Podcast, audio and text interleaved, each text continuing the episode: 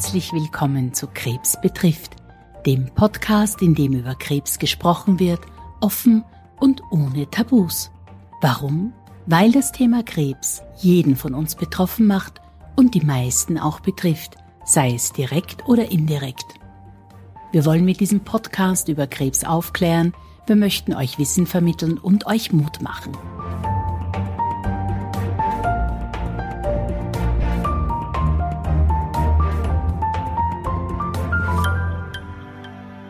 Die moderne Medizin beschäftigt sich in zunehmendem Maße mit dem Thema der Fertilitätsprotektion, das heißt dem Einsatz medizinischer Methoden zum Schutz der Fruchtbarkeit. Hierdurch ist die Erfüllung des Kinderwunsches, zum Beispiel nach überstandener Krebstherapie, nicht mehr unmöglich. Welche Methoden in diesem Gebiet zur Anwendung kommen und wie erfolgreich diese sind, erklärt uns heute Privatdozent Dr. Julian Marschalek. Dr. Marschalek ist Facharzt für Frauenheilkunde und Geburtshilfe, Leiter der Oncofertility Unit und Leiter der IVF-Ambulanz an der Medizinischen Universität Wien. Außerdem ist er Vorstandsmitglied der Österreichischen Gesellschaft für Sterilität, Fertilität und Endokrinologie. Herzlich willkommen, Dr. Marschalek. Schön, dass Sie sich Zeit nehmen für meine Fragen. Danke sehr für die Einladung. Erste Frage, äh, die mir ganz wichtig ist zu klären. Betrifft das Thema Fertilität Frauen und Männer gleichermaßen, die mit einer Krebsdiagnose konfrontiert sind? Ja, also ganz prinzipiell betrifft das natürlich beide Geschlechter. Also sowohl Männer als auch Frauen sind äh, davon betroffen. Allerdings bestehen doch deutliche Unterschiede, weil ähm, Sie müssen sich denken, dass Frauen im Gegensatz zu Männern einfach mit einem bestimmten Vorrat an Keimzellen, sprich Eizellen geboren werden und diese, wenn sie so wollen, im Laufe ihres Lebens verbrauchen, bis dann eben mit der letzten Regelblutung die Menopause, also der Wechsel eintritt. Ähm, bei Männern ist das anders, die produzieren eben im Laufe ihres Lebens Samen, natürlich unterschiedlicher bzw. absteigender Qualität, aber äh, es ist eben die Geschichte durchaus ein bisschen eine andere und äh, dementsprechend sind auch die Maßnahmen bei Männern und Frauen unterschiedlich, die man insbesondere im Hinblick auf Fertilitätsprotektion durchführen muss oder kann. Ja, und wir beleuchten heute die Maßnahmen im, im Bereich der Frauen. Ja, da sind Sie ja Experte. Daher, was versteht man denn überhaupt unter Fertilitätsprotektion? Na, wie Sie ganz richtig gesagt haben, ist die Fertilitätsprotektion ist eigentlich der Einsatz medizinischer Methoden zum Schutz der Fruchtbarkeit. Es ist ja so, dass äh, jetzt insbesondere Frauen, von denen wir heute primär reden, ähm, mit onkologischen, also sprich Krebserkrankungen, ähm, notwendige Therapien durchlaufen müssen, beispielsweise eine Chirurgie, ausgeprägte Chirurgie oder Chemotherapie oder eine Bestrahlung, eine Strahlentherapie. Und jedwede Form dieser Therapie muss nicht, aber kann eben zu der Beeinträchtigung der Fruchtbarkeit führen und damit auch der hormonellen Funktion der Eierstöcke bis eben hin zum frühzeitigen Verlust dieser Eierstockfunktion. Und da ist es dann eben oft auch so, dass nach überstandener Krebserkrankung sich dann diese Frauen mit einem unerfüllten Kinderwunsch konfrontiert sehen.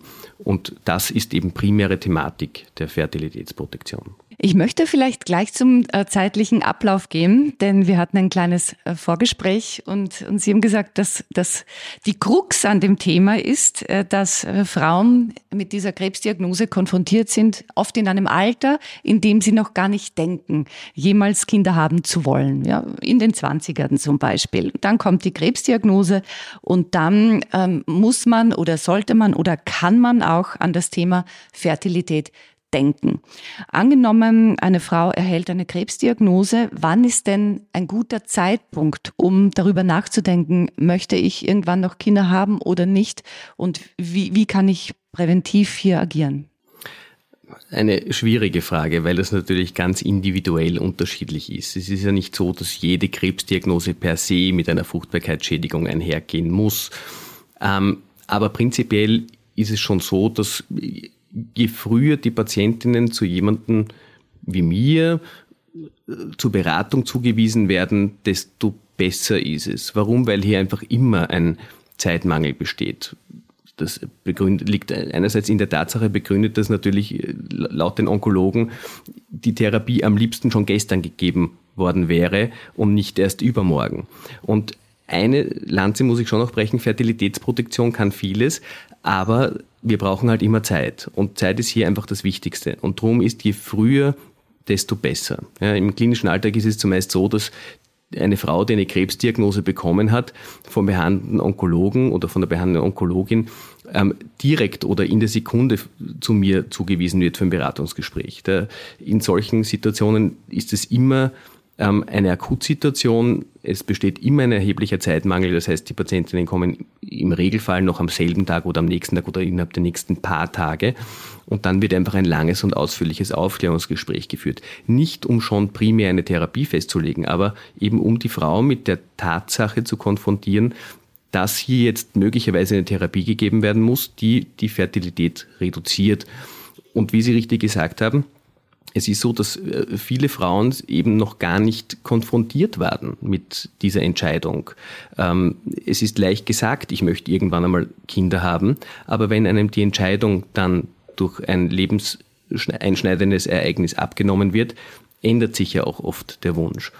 Und, und wie gesagt, da muss man einfach äh, proaktiv dagegen ankämpfen und, und, und dagegen steuern. Ja, das, was man plötzlich nicht mehr haben kann, will man plötzlich unbedingt oder das, was man vielleicht nicht mehr so einfach haben kann, das möchte man dringlicher. Drum äh, ist es so wichtig, äh, diesem Thema wirklich Aufmerksamkeit äh, zu schenken. Und drum sprechen wir heute auch darüber. Ähm, welche Möglichkeiten generell der Fertilitätsprotektion gibt es denn überhaupt? Naja, wir haben jetzt, also insbesondere was Frauen betrifft, haben wir einige Möglichkeiten. Also medizinische Methoden, die hier zur Anwendung kommen, sind einerseits das hormonelle Herabregulieren der Eierstockfunktion, auf Englisch die sogenannte Down Regulation, die wir machen, bei dem die Eierstöcke für eben die Dauer der Chemotherapie ruhig gestellt werden. Die werden, wenn man so möchte, in einen künstlichen Wechselzustand versetzt. Und wenngleich man jetzt nicht weiß, wie der exakte molekulare Wirkmechanismus von dieser Methode genau ist, muss man sagen, und das war auch eine Zeit lang sehr umstritten, diese Methode, muss man sagen, die rezenten Meta-Analysen, also ganz große Datenbanken und Datenanalysen, die es dazu gibt, sind eigentlich unisono sehr positiv. Das heißt, es ist durchaus eine Option, die man Patientinnen auch anbieten kann. Ähm, ich erkläre es dann meistens so, wenn es im Sommer draußen warm ist, decken wir uns in der Nacht immer zu, weil uns sonst kalt wird. Das ist deswegen der Fall, weil während dem Schlaf einfach der Grundumsatz sinkt, wir bewegen uns weniger und damit sinkt auch die Blutung der Extremitäten, also sprich Arme und Beine. Und wenn wir also jetzt den Eierstock in den künstlichen Wechselzustand versetzen, dann sinkt auch dessen Grundumsatz. Er muss weniger arbeiten, wird somit weniger durchblutet und wenn er weniger durchblutet wird, bekommt er dann auch weniger Chemotherapie ab.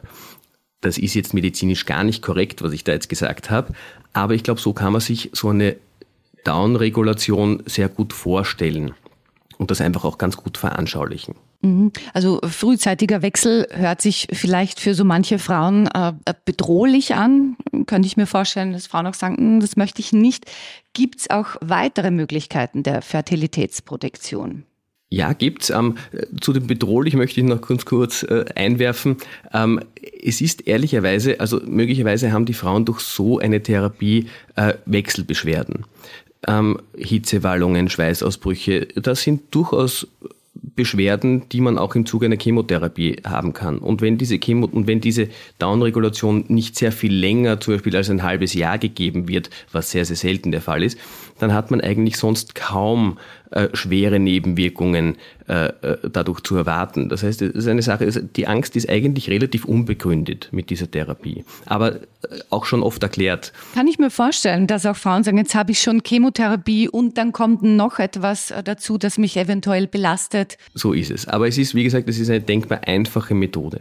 Ähm, eine andere Möglichkeit ist äh, eine weitere fertilitätsprotektive Maßnahme, äh, beinhaltet einfach Techniken der assistierten Reproduktion, also der künstlichen Befruchtung auf gut Deutsch, die dann eben zum Ziel haben, sowohl befruchtete oder eben auch unbefruchtete Eizellen vor der Krebstherapie einzufrieren. Das ist beim Mann denkbar einfach, durch Masturbation gewonnener Samen wird eingefroren, bei der Frau ist das dann ungleich komplizierter weil man hier eben ganz gleich wie bei einer künstlichen Befruchtung die Eierstöcke eben mit speziellen Hormonen stimuliert, damit eben nicht wie von der Natur vorgegeben nur ein oder zwei Eibläschen heranreifen, sondern mehrere Eibläschen heranreifen.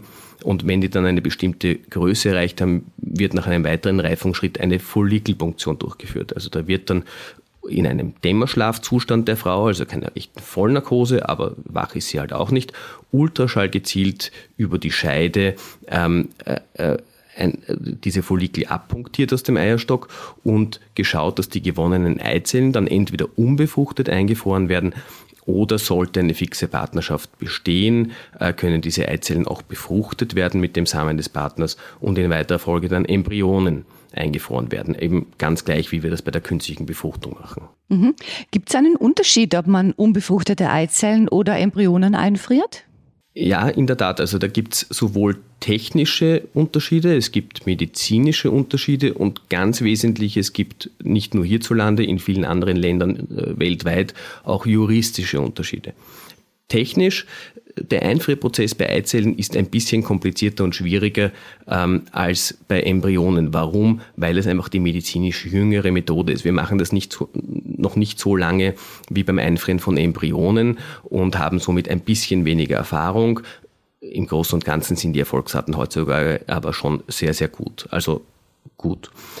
Medizinisch verhält sich's ähnlich muss sich vorstellen, es ist ja nicht jede Eizelle und schon gar nicht jede Samenzelle dazu auserkoren, ein gesundes Kind werden zu können. Das wissen wir spätestens seit wir die künstliche Befruchtung gemacht haben. Aber eine Eizelle muss sie eben, nachdem sie durch eine Punktion gewonnen worden ist, erst einmal befruchtet werden. Das ist einmal der nächste Schritt. Dann muss sich aber auch dieser Embryo gut weiterentwickeln damit dieser dann auch letztlich eingefroren werden kann. Das äh, können gut, also gut eingefroren, einfrieren ist immer ein Stress für eine Zelle oder für einen Zellkomplex, genauso wie der Auftauprozess. Das heißt, das kann man nur bei Embryonen machen, die morphologisch unter Anführungszeichen gut sind, äh, weil die das sonst eben nicht überstehen. Ähm, das heißt, äh, ein Embryo hat demzufolge natürlich auch eine ungleich höhere Schwangerschaftsrate als eine eingefrorene Eizelle. Eben deshalb, weil er eben schon viele weitere Entwicklungsschritte durchgemacht hat. Und zu guter Letzt die juristischen Unterschiede ähm, oder das juristische Problem ist, in Österreich darf ein Embryotransfer eben nur dann durchgeführt werden, wenn beide Partner zustimmen. Im Regelfall ist es allerdings so, dass zwischen der fertilitätsprotektiven Maßnahme und der Realisierung des Kinderwunsches eine Menge Zeit vergeht. Und da reden wir jetzt nicht von Wochen oder Monaten, sondern da reden wir zumeist von Jahren. Das heißt, zuerst haben wir die Krebsdiagnose, dann kommt die fertilitätsprotektive Maßnahme nach dem Beratungsgespräch, dann kommt die Krebstherapie, dann kommt der Nachbeobachtungszeitraum und dann, wenn alles gut ist, kommt die Realisierung des Kinderwunsches. Und da vergehen Jahre. Und sollten sich in diesen Jahren im Beziehungsstatus des Paares etwas geändert haben oder Gott behüte einer versterben, so darf eben der Embryotransfer nicht durchgeführt werden hierzulande. Und wenn man jetzt nur Embryonen gefroren hat, war die komplette fertilitätsprotektive Maßnahme eigentlich umsonst. Mhm. Denn es könnte sein, äh, dass Frau sich vom Partner, mit dem sie das äh, begonnen hat, diesen Prozess trennt, sich vielleicht neu, neu verliebt mit einem anderen Partner, gerne Nachwuchs hätte und dann geht es nicht mehr. Ganz genau. Verstehe ich das richtig? Schon passiert und schon gesehen. Gibt es ähm, hier Fragen, die man als Patientin unbedingt äh, stellen sollte, wo Sie sagen, ah, das, diese Frage wird vielleicht auch zu wenig gestellt von Patientinnen? Fällt Ihnen da was auf oder ein? Nein, aber, aber es ist einfach eine wesentliche Aufklärungsarbeit, die jetzt von ärztlicher Seite okay. zu tun ist. Äh, das also ist auch kann genau ich als Patientin Grund, davon ausgehen, das wird mir im Detail erklärt, da muss ich mich um nichts extra noch zu kümmern. So ist es. Das, das ist das, was ich gemeint habe, ist so ein, so ein Aufklärungsgespräch in Bezug auf Fertilitätsprotektion dauert lange. Das ist, das ist nie in zehn Minuten erreicht und äh, das braucht einfach länger. Also im Regelfall veranschlagen wir 40, 45 Minuten dafür und was dann hängen bleibt, ist natürlich eine komplett andere Geschichte, denn Sie müssen sich vorstellen, diese Frauen sind in einer kompletten Ausnahmesituation verständlicherweise. Das ist auch der Grund, warum wir meistens diese Informationen zum, in gekürzter Form, aber nichtsdestotrotz schriftlich auch mitgeben, damit sie sich äh, damit beschäftigen. Mittlerweile gibt es auch von diesem äh, deutschsprachigen Netzwerk, das ist das Ferti-Protect-Netzwerk, das ist äh, jenes wissenschaftliche, klinisch-wissenschaftliche Konsortium, das sich primär mit der Thematik der Fertilitätsprotektion in Österreich, Deutschland und Schweiz beschäftigt. Ähm, ein, ein sehr gutes Internet-Tool, quasi eine, eine App, die noch einmal alle Fragen explizit an Frauen stellt, wo, wo sie das eben eingeben können und die möglicherweise optimale ähm, Methode für sich noch einmal äh, Revue passieren lassen können. Sei es wie es ist, was wesentlich ist, ist, dass man den Frauen schon auch, wenngleich sie eine fixe Partnerschaft haben, empfehlen sollte, zumindest einen Teil der Eizellen unbefruchtet einzufrieren, einfach um diese Unabhängigkeit zu bewahren. Also ist das, was Sie empfehlen, beide Möglichkeiten in Betracht zu ziehen? Das empfehlen wir. Weltweit ist es natürlich ganz anders. Also ich habe letztens mit einem amerikanischen Kollegen im Zuge eines Kongresses äh, gesprochen, ähm, der, ähm, der sich primär forschungstechnisch auf das Einfrieren von Eizellen, also unbefruchteten Eizellen, konzentriert. Und er hat gesagt, er sieht das mittlerweile völlig anders. Er empfiehlt allen Frauen nur noch Eizellen einzufrieren das ist natürlich von Labor zu Labor unterschiedlich. Ja, und, und kommt auch davon, was man, äh, was man selbst dann äh, lieber hätte als Patientin. Genau. Wie ist denn dann der Ablauf einer Fertilitätsprotektion? Naja, die Frau kommt zu einer Beratung zu mir, dann wird ein langes, ausführliches Aufklärungsgespräch geführt und äh, da versuchen wir eben immer ähm, dieses Gespräch non-direktiv zu führen. Äh, eben damit also man muss ja nichts tun, man hat Möglichkeiten, man kann viel tun, man muss aber nicht immer alles tun. Und in seltenen Fällen ist es auch so, dass die Frau entscheidet, gar nichts zu tun. Und, ähm, und auch das muss respektiert werden, nicht? Und ähm, und dann wird natürlich im, im Zuge, je nachdem, um was es sich für einen Krebs handelt, geschaut, welche Methoden sind medizinisch sinnvoll. Ähm, es gibt ja durchaus noch andere fertilitätsprotektive Möglichkeiten, ähm, die wir haben. Und, und es findet sich meist eine unter Anführungszeichen passende Methode. Man muss hier natürlich das Nutzen versus Risiko versus natürlich auch Kosten, dazu kommen wir dann später eh auch noch, ähm, gegenüberstellen und, und hier einfach die passende Methode finden. Aber ich glaube, der wesentlichste Punkt ist, dass im Zuge eines ersten Beratungsgesprächs ähm, die Frau darüber aufgeklärt wird oder das Paar eigentlich darüber aufgeklärt wird, was es theoretisch für Möglichkeiten gibt, um einmal selbst auch eine Methode zu finden, die einem unter Anführungszeichen äh, angenehm oder halt äh, passend erscheint. Nun ist das natürlich ein, ein großes Thema, über das man lange äh, sich informieren kann und sollte und muss und auch nachdenken muss, aber dennoch besteht ein gewisser Zeitmangel. Warum denn das? Weil bei den meisten Krebsdiagnosen eben nicht sehr lange zugewartet werden kann, um mit der onkologischen Therapie zu beginnen. In einigen Fällen sollte auch unmittelbar mit der Chemotherapie begonnen werden. Also leider haben wir das ja auch immer wieder, dass eben schon begonnen wurde, ja, oder heute noch begonnen werden muss.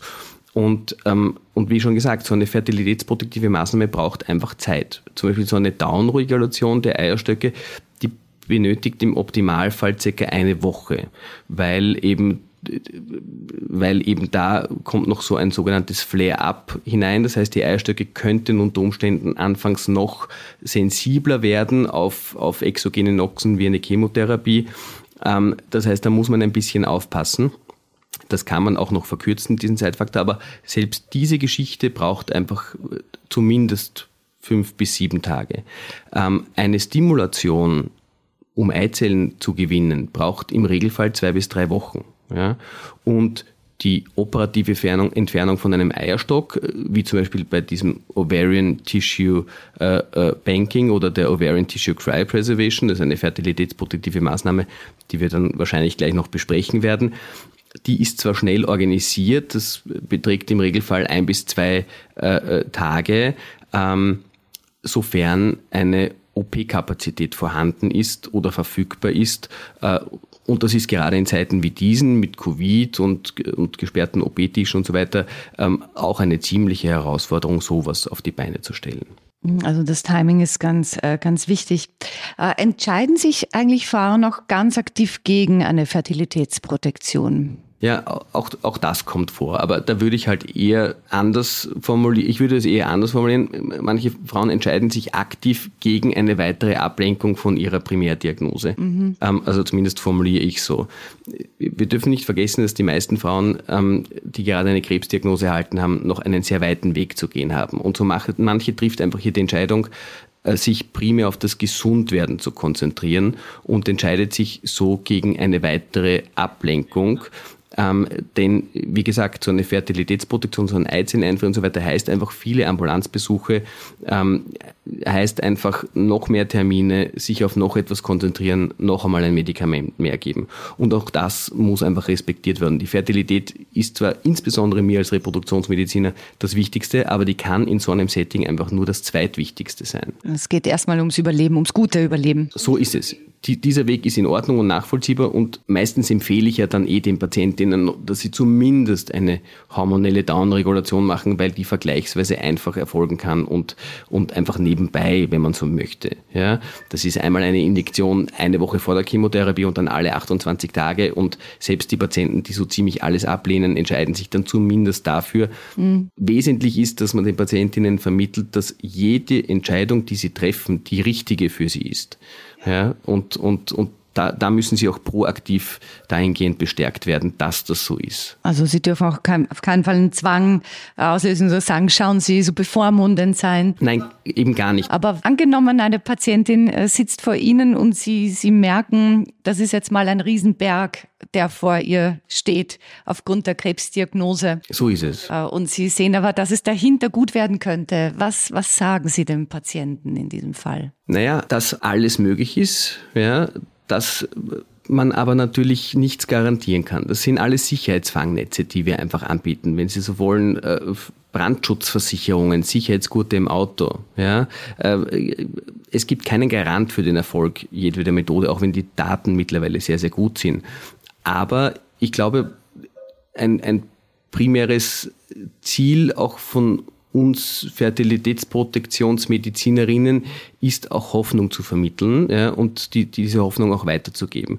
Und es gibt ja auch selbst in der ausweglosesten Situation, wenn die Frau gesund ist, aber egal welche fertilitätsprotektive Maßnahme sie getroffen hat, dann trotzdem keine Schwangerschaft mit eigenen Eizellen möglich ist, gibt es ja auch noch Sicherheitsfangnetze, wie zum Beispiel in Österreich die Eizellspende, die mittlerweile erlaubt ist, nicht? Wo ähm, wo äh, quasi die, die Eizelle einer altruistischen Spenderin mit dem Samen des Partners jener Patientin, die im vorzeitigen Wechsel ist, dann befruchtet wird und der daraus entstandene Embryo äh, der Patientin nach natürlich hormoneller Vorbereitung in die Gebärmutterhöhle transferiert werden. So kann eben ähm, auch die Frau, die im vorzeitigen Wechsel ist, wenngleich nicht mit eigener Genetik, aber dennoch schwanger und Mutter werden. Denn Mutter ist in Österreich, wer geboren hat.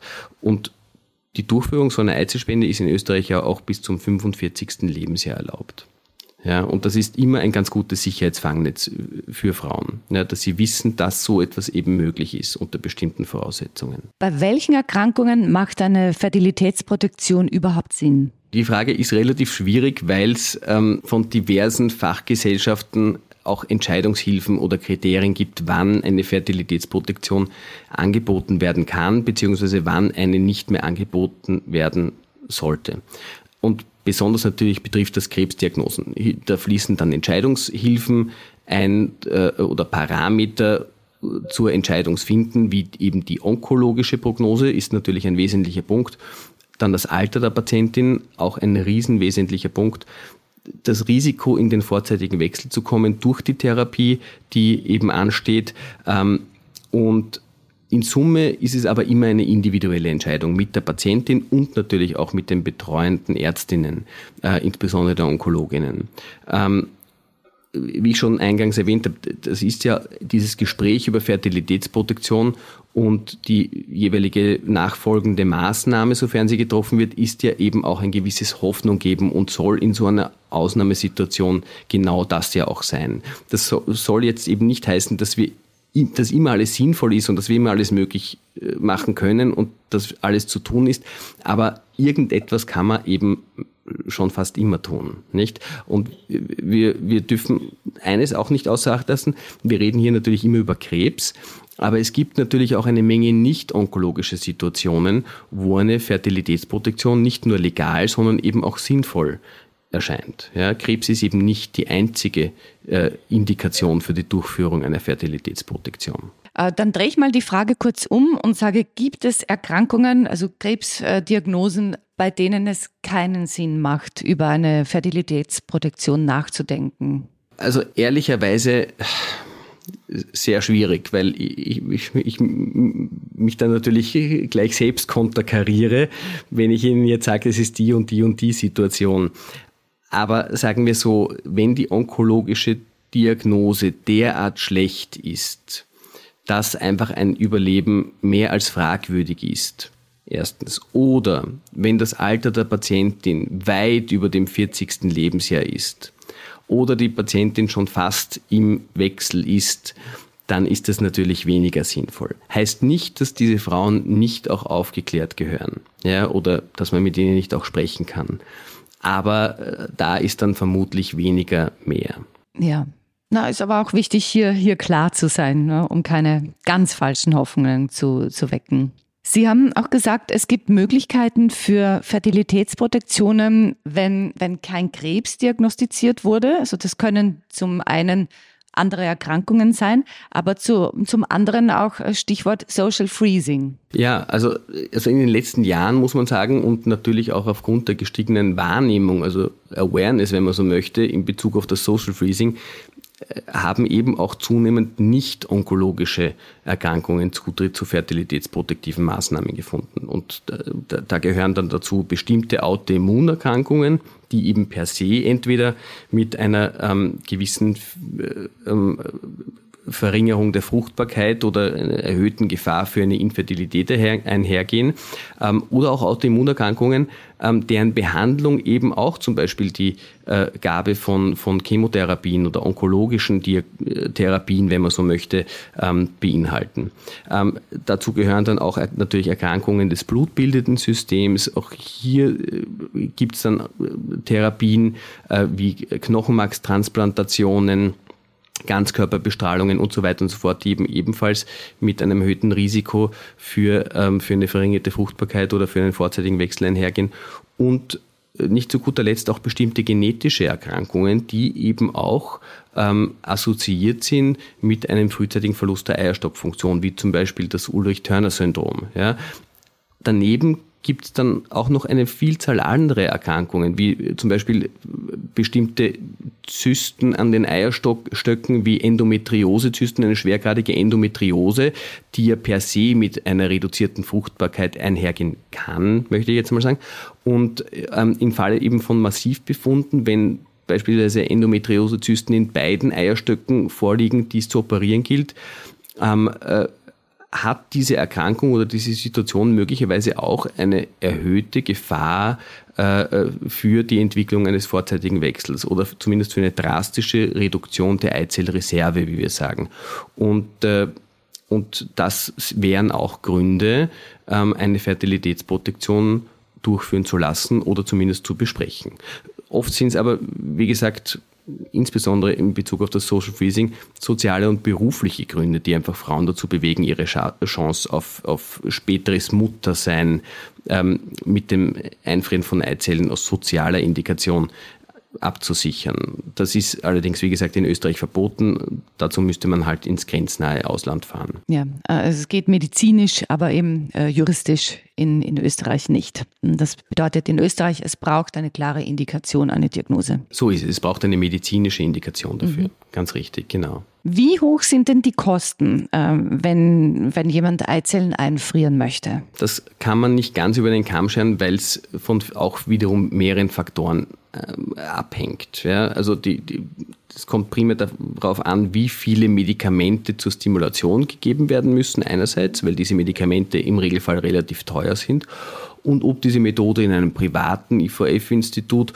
oder eben in einem öffentlichen Institut durchgeführt wird, ähm, wie viele Stimulationszyklen man durchführt. Es ist ja nicht so, dass man also im onkologischen Setting machen wir meistens nur einen, vielleicht einen zweiten anschließend. Da gibt es auch spezielle Stimulationsprotokolle, ähm, wo man direkt auch Regelzyklus oder Menstruationszyklus unabhängig stimulieren kann. Also da müssen wir nicht auf die Regelblutung warten, um ähm, so wie im Zuge einer künstlichen Befruchtung, wo wir einen frischen Embryotransfer, also sprich im selben Zyklus machen müssen, ähm, auf die Regelblutung warten, sondern wir können irgendwo im Zyklus anfangen zu stimulieren.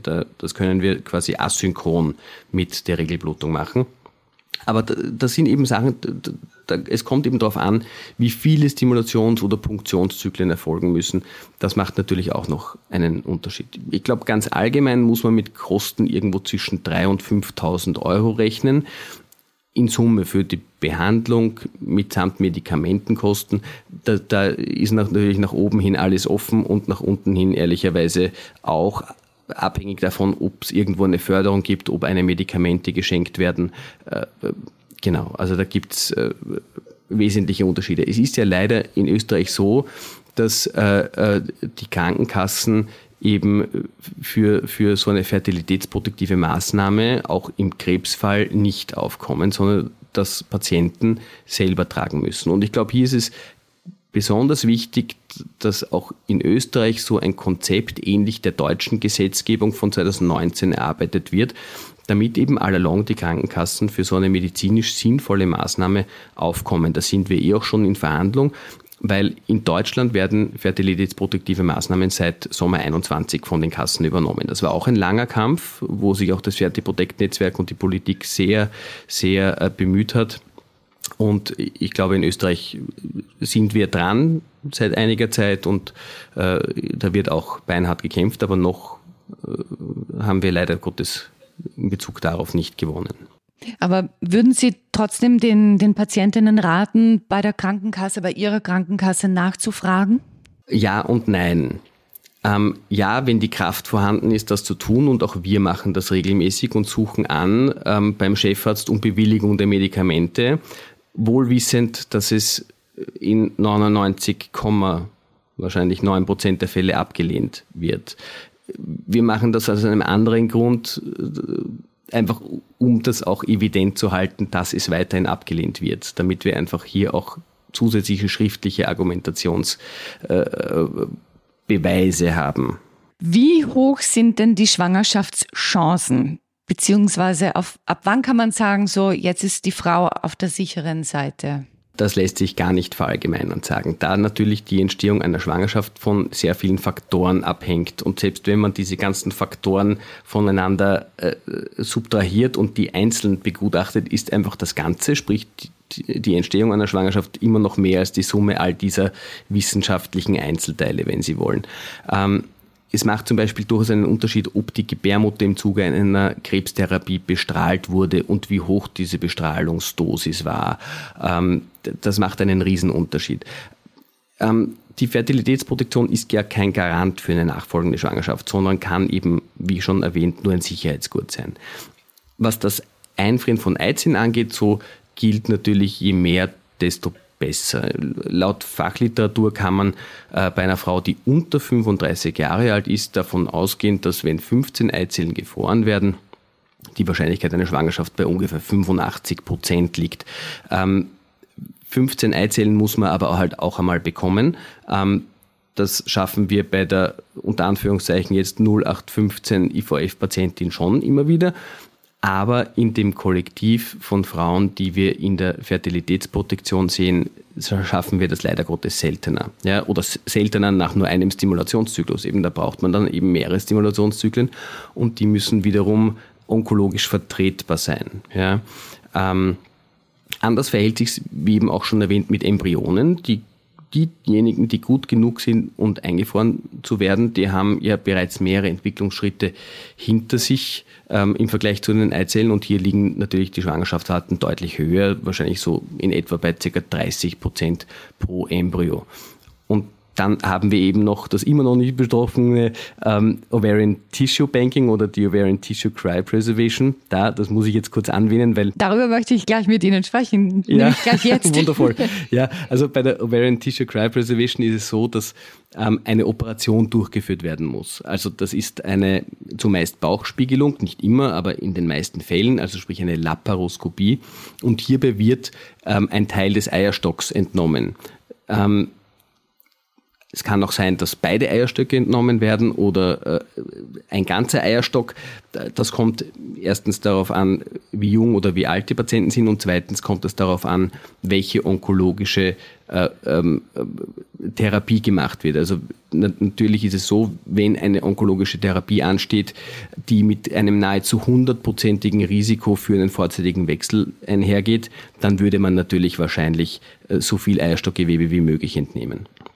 Ähm, dieses Gewebe wird dann eben entnommen, das wird dann in kleine Gewebsstückchen aufgeteilt und mit einer speziellen Einfriermethode dann eingefroren, um dann, wenn die Patientin gesund ist, aber im vorzeitigen Wechsel ist, das wieder zurück zu transplantieren in den Körper. Also das ist eine sogenannte Autotransplantation. Das kann dann orthotop oder heterotop erfolgen.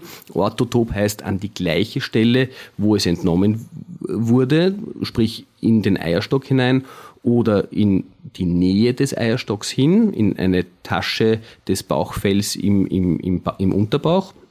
Oder eben auch heterotop, das ist auch eine Zeit lang gemacht worden, beziehungsweise wird immer noch gemacht, in den Unterarm oder in, die, äh, äh oder in das subkutane Fettgewebe am Bauch. Und, ähm, und bei dieser Methode ist es eben dann so, ähm, dass, das ist eine medizinisch relativ junge Methode, aber hier wurden weltweit eben schon über 200 Kinder äh, von Frauen, die zuvor im vorzeitigen Wechsel waren, geboren. Also das funktioniert ganz gut und das ist die einzige Methode, die es gibt, die zum Erhalt der Fruchtbarkeit, aber eben auch der endokrinen, sprich endo, also äh, hormonellen Funktion der Eierstöcke dient.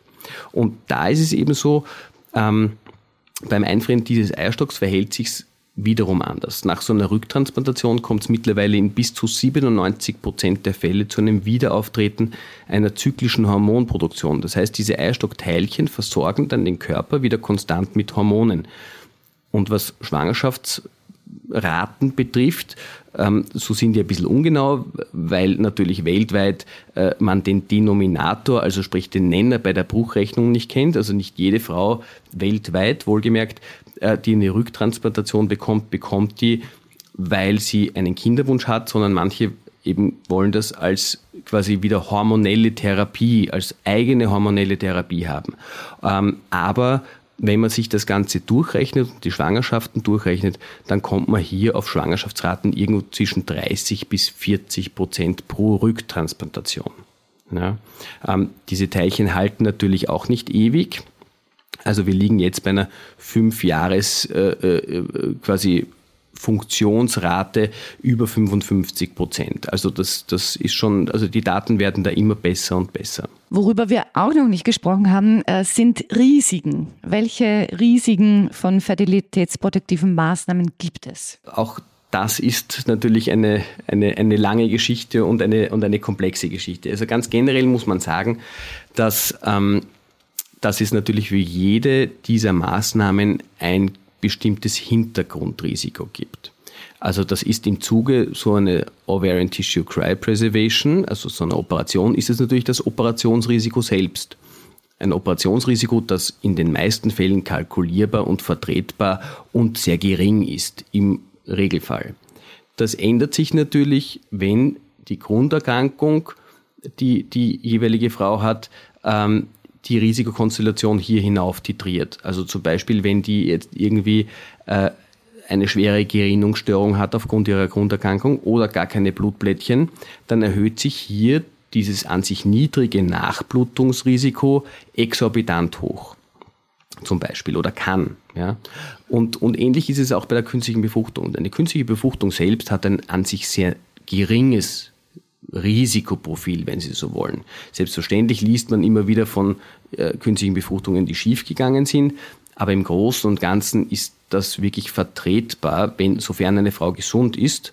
Ähm, sonst würden wir sie alle nicht machen. Ähm, die Risiken hier sind ganz klar Blutungen, Infektionen, Verletzung von Nachbarorganen und unter Umständen Re- und Folgeeingriffe, wenn irgendwas, äh, wenn irgendwo ein Problem ist oder eine Nachblutung, dass man es eben operativ sanieren muss. Wie gesagt, dieses Risiko ist sehr, sehr, sehr gering, kann sich aber eben durch eine bestimmte Grunderkrankung einer Frau deutlich erhöhen. Ähnlich ist es äh, mit dem Krebs selbst. Ähm, es macht natürlich durchaus einen Unterschied, ob die Frau jetzt zum Beispiel einen Brustkrebs hat und man da unten äh, ähm, eine, eine transvaginale Follikelpunktion macht oder wenn der Tumor eben genau in dem Punktionsbereich ist oder in der Nähe der Eierstöcke und man hier Gefahr läuft, durch die Punktion Tumorzellen zu verschleppen.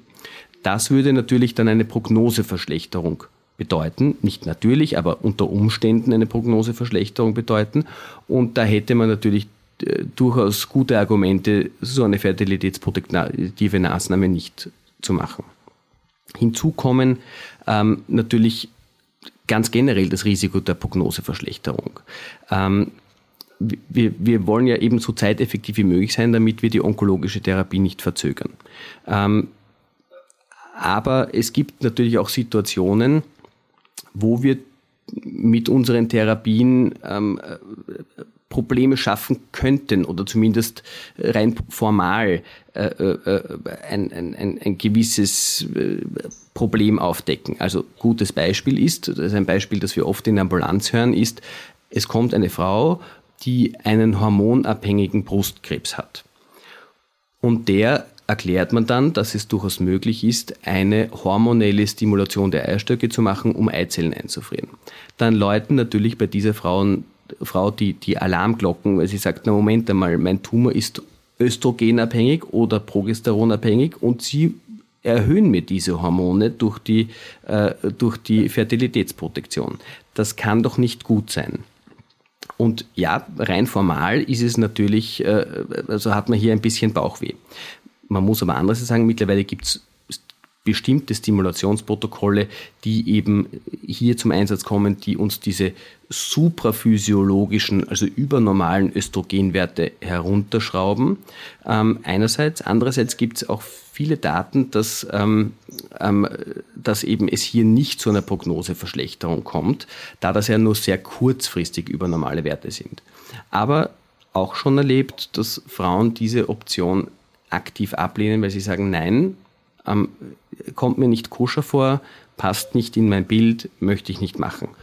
Muss akzeptiert werden, völlig klar. Ja. Wie gesagt, und auch wenn die Datenlage derzeit so aussieht, dass es scheinbar nicht zu einer Prognoseverschlechterung kommt, muss man die Frauen natürlich schon darüber informieren, dass es hier, ähm, ja, dass es eine theoretische Möglichkeit gibt. Angenommen, eine, eine Frau hat jetzt für sich an dieser Stelle äh, entschlossen, äh, sich entschieden, ja, Fertilitätsprotektion ist ein Thema für mich. Wer führt denn eine solche durch und an wen können sich Betroffene wenden? Prinzipiell ist es so, dass soweit ich weiß, jede Universitätsklinik, medizinische Universitätsklinik, ähm, äh, eine Fertilitätsprotektion Beratung durchführen kann. Selbstverständlich gibt es eine Menge an niedergelassenen Ambulanzen, Instituten, Kinderwunschinstituten, die auch Teilaspekte äh, dieses therapeutischen Spektrums anbieten können. Ähm, an der Medizinischen Universität in Wien haben wir die Möglichkeit, alle derzeit verfügbaren therapeutischen Methoden durchzuführen. Wir vermitteln auch oft Patienten nach dem Beratungsgespräch an kooperierende Zentren nach außen, wenn Sie so wollen, weiter, weil die dann zum Beispiel näher am Wohnort der Patientin liegen äh, oder das einfach für die angenehmer ist. Äh, einen Überblick über Zentren, über österreichische oder ganz generell deutschsprachige Zentren, die sich eben äh, mit Fertilitätsproduktion beschäftigen und die Beratungen anbieten und auch äh, ähm, äh, ein ein zumindest Teilaspekt eines, äh, eines therapeutischen Spektrums äh, bietet die Homepage des Ferti-Protect-Netzwerks, in dem eben deutschsprachigen äh, Zentren, die sich klinisch-wissenschaftlich mit dieser Thematik befassen, ähm, äh, vernetzt sind. Ja, also da kann man sich immer ganz gut informieren. Herr Dr. Marschalek, wir sind am Ende des Gesprächs. Ich danke Ihnen sehr für diese interessanten Einsichten. Vielen herzlichen Dank. Ja, vielen Dank. Danke auch für das gute Gespräch. Dankeschön. Vielen Dank fürs Zuhören. Wir hoffen, die heutige Folge war für euch interessant und regt an, mehr über das Thema Krebs zu sprechen. Vergesst bitte nicht, dass ihr uns per E-Mail kontaktieren könnt. Die Adresse lautet krebsbetrifft@merkgroup.com. Wir würden uns freuen, wenn ihr unseren Podcast abonniert und sind gespannt auf eure Bewertungen auf iTunes und Co. Bis zum nächsten Mal. Euer Krebs betrifft Team.